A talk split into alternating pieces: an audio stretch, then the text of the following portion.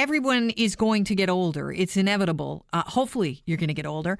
According to Health Canada, the national rates of uh, sexually transmitted diseases for people over 60 are still relatively low. But since the early 2000s, the number of cases of syphilis, chlamydia, gonorrhea, they have increased significantly um, among seniors. And, you know, it's not something that you want to talk about, but the reality is you might have to have a conversation with mom or dad.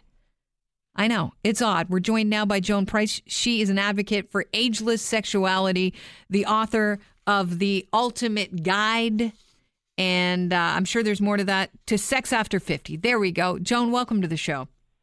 Thank you for having me on. Well, thanks for being here. Um, so your book is called "The Ultimate Guide to Sex After 50: How to Maintain or Regain!" Exclamation point a spicy, satisfying sex life. Are we having more sex now after 50 than we ever have, and why? Well, we're talking about it more. um, I, I don't know that people ever stopped having sex after 50, but now, since it's the boomer generation, you know, we talk out loud about everything. So it's just more out in the open. Plus, the STIs that were not a problem uh, decades past or a generation or two past, or they were much less of a problem. Uh, and, and not only that, but we're also dating at our age. Mm-hmm. We're not necessarily in monogamous relationships anymore. Uh, and so, yeah, there's a lot of sex going on. Can we uh, attribute some of it to Viagra? I, uh, I don't know that we can, can we can attribute it to Viagra because there are plenty of ways to have sex that do not involve penetration, do not involve erections.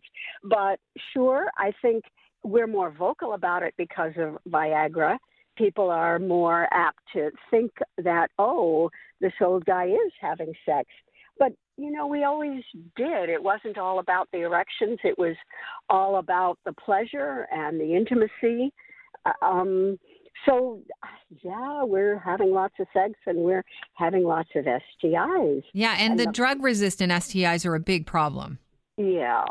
Well, the lack of safer sex education in my generation I'm about to turn 74, so I don't speak for everyone, but I speak for many. Mm-hmm. That w- sex education was pretty poor when we were growing up, and it's non existent now, except for people who make the effort to educate themselves or for people who are on the safer sex for senior soapbox as I am. Doctor, you say that uh, you know that the the reason. doctor. Oh, Joan, you okay? You yeah. say that the uh, reason why the community has an S, a high STI rate is simple. It's about the fact that you're not using condoms. That's it. It's simple. It's simple.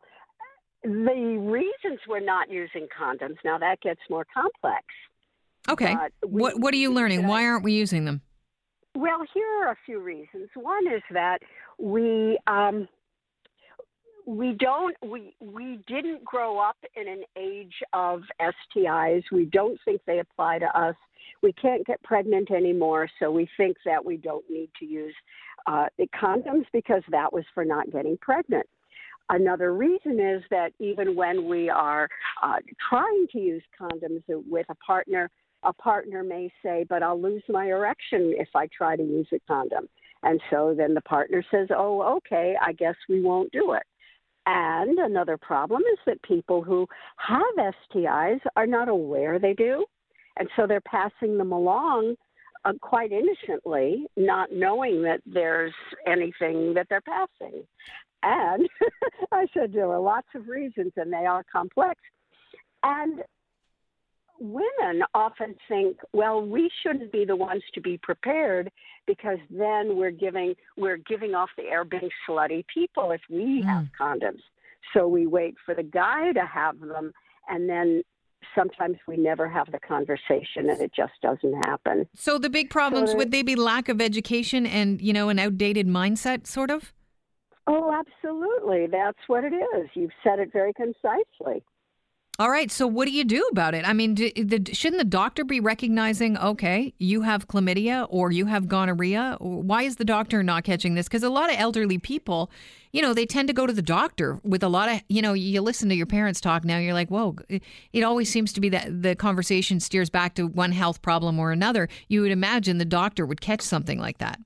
You would imagine that, but most of the medical profession, and I'm hoping, I hope it's starting to change does not see us as sexual beings at our age. They look at us, they look, I mean, so they look at us, and say, oh, that's like my grandparents. They're not having sex. I don't need to ask about that. Mm-hmm. They're rushed with appointments, they're rushed with dealing with things they know to be the medical problem that they need. Often take the time to say, so what is your sex life looking like now? Wow. So we have to get over this shame. So even doctors are sort of ashamed to ask. They are. It doesn't occur to them often, and if they if it does occur to them, they think, well, if there's an issue, the patient will bring it up. I don't want to be invasive. Mm-hmm. The patients are waiting for the doctors to bring it up. The doctors are waiting for the patients to bring it up. Let's just talk out loud about it already. You know, you brought up the whole talking out loud. Um, situation. And, you know, it seems like a lot of uh, uh, people, I'm not at that point yet, but a lot of people, as their parents start aging, uh, start to, you know, there's a bit of a role reversal. You become the caregiver to your parent. And yes. you're saying that we actually might have to have the talk with our own parents, which to me sounds incredibly awkward because so many parents have a hard time talking about sexual activity to their own offspring. How do we wrap our heads around talking about sexually transmitted disease and how active our parents are, especially if, you know, you're not talking about mom with your dad now. You're talking about mom dating an older gentleman because, you know, dad's no longer there for one reason or another. Maybe it's a divorce, maybe uh, she's a, a, widow. But how do you have that conversation with your parents? Actually, you said the perfect words. I know it's really awkward to talk about sex with my parents but, Mom, we need to do this. You said it perfectly. I just finessed it just slightly. So if we start out with, it's incredibly awkward to have this conversation with you, Mom, but I feel like I need to. Have you had any safer sex education? Are you using condoms? And the mom is not going to like this conversation either. Mm. Mom is going to go, la, la, la, la, fingers in the ears. Why are you talking to me about this?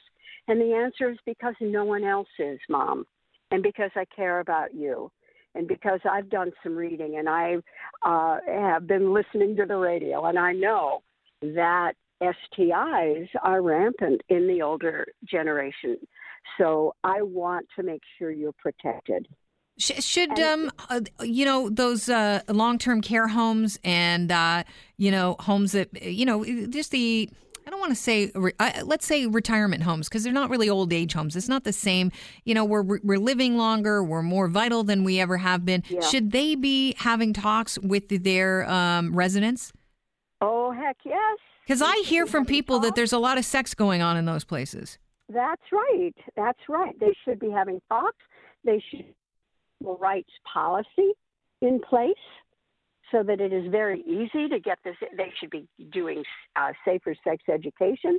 They should have condoms available, maybe right at the registration or at the or at the entrance to the restaurant. Just have have a bowl of condoms. Help yourself. Uh, right. It may sound funny, but if this is normalized, mm-hmm. then we'll be out of the dark.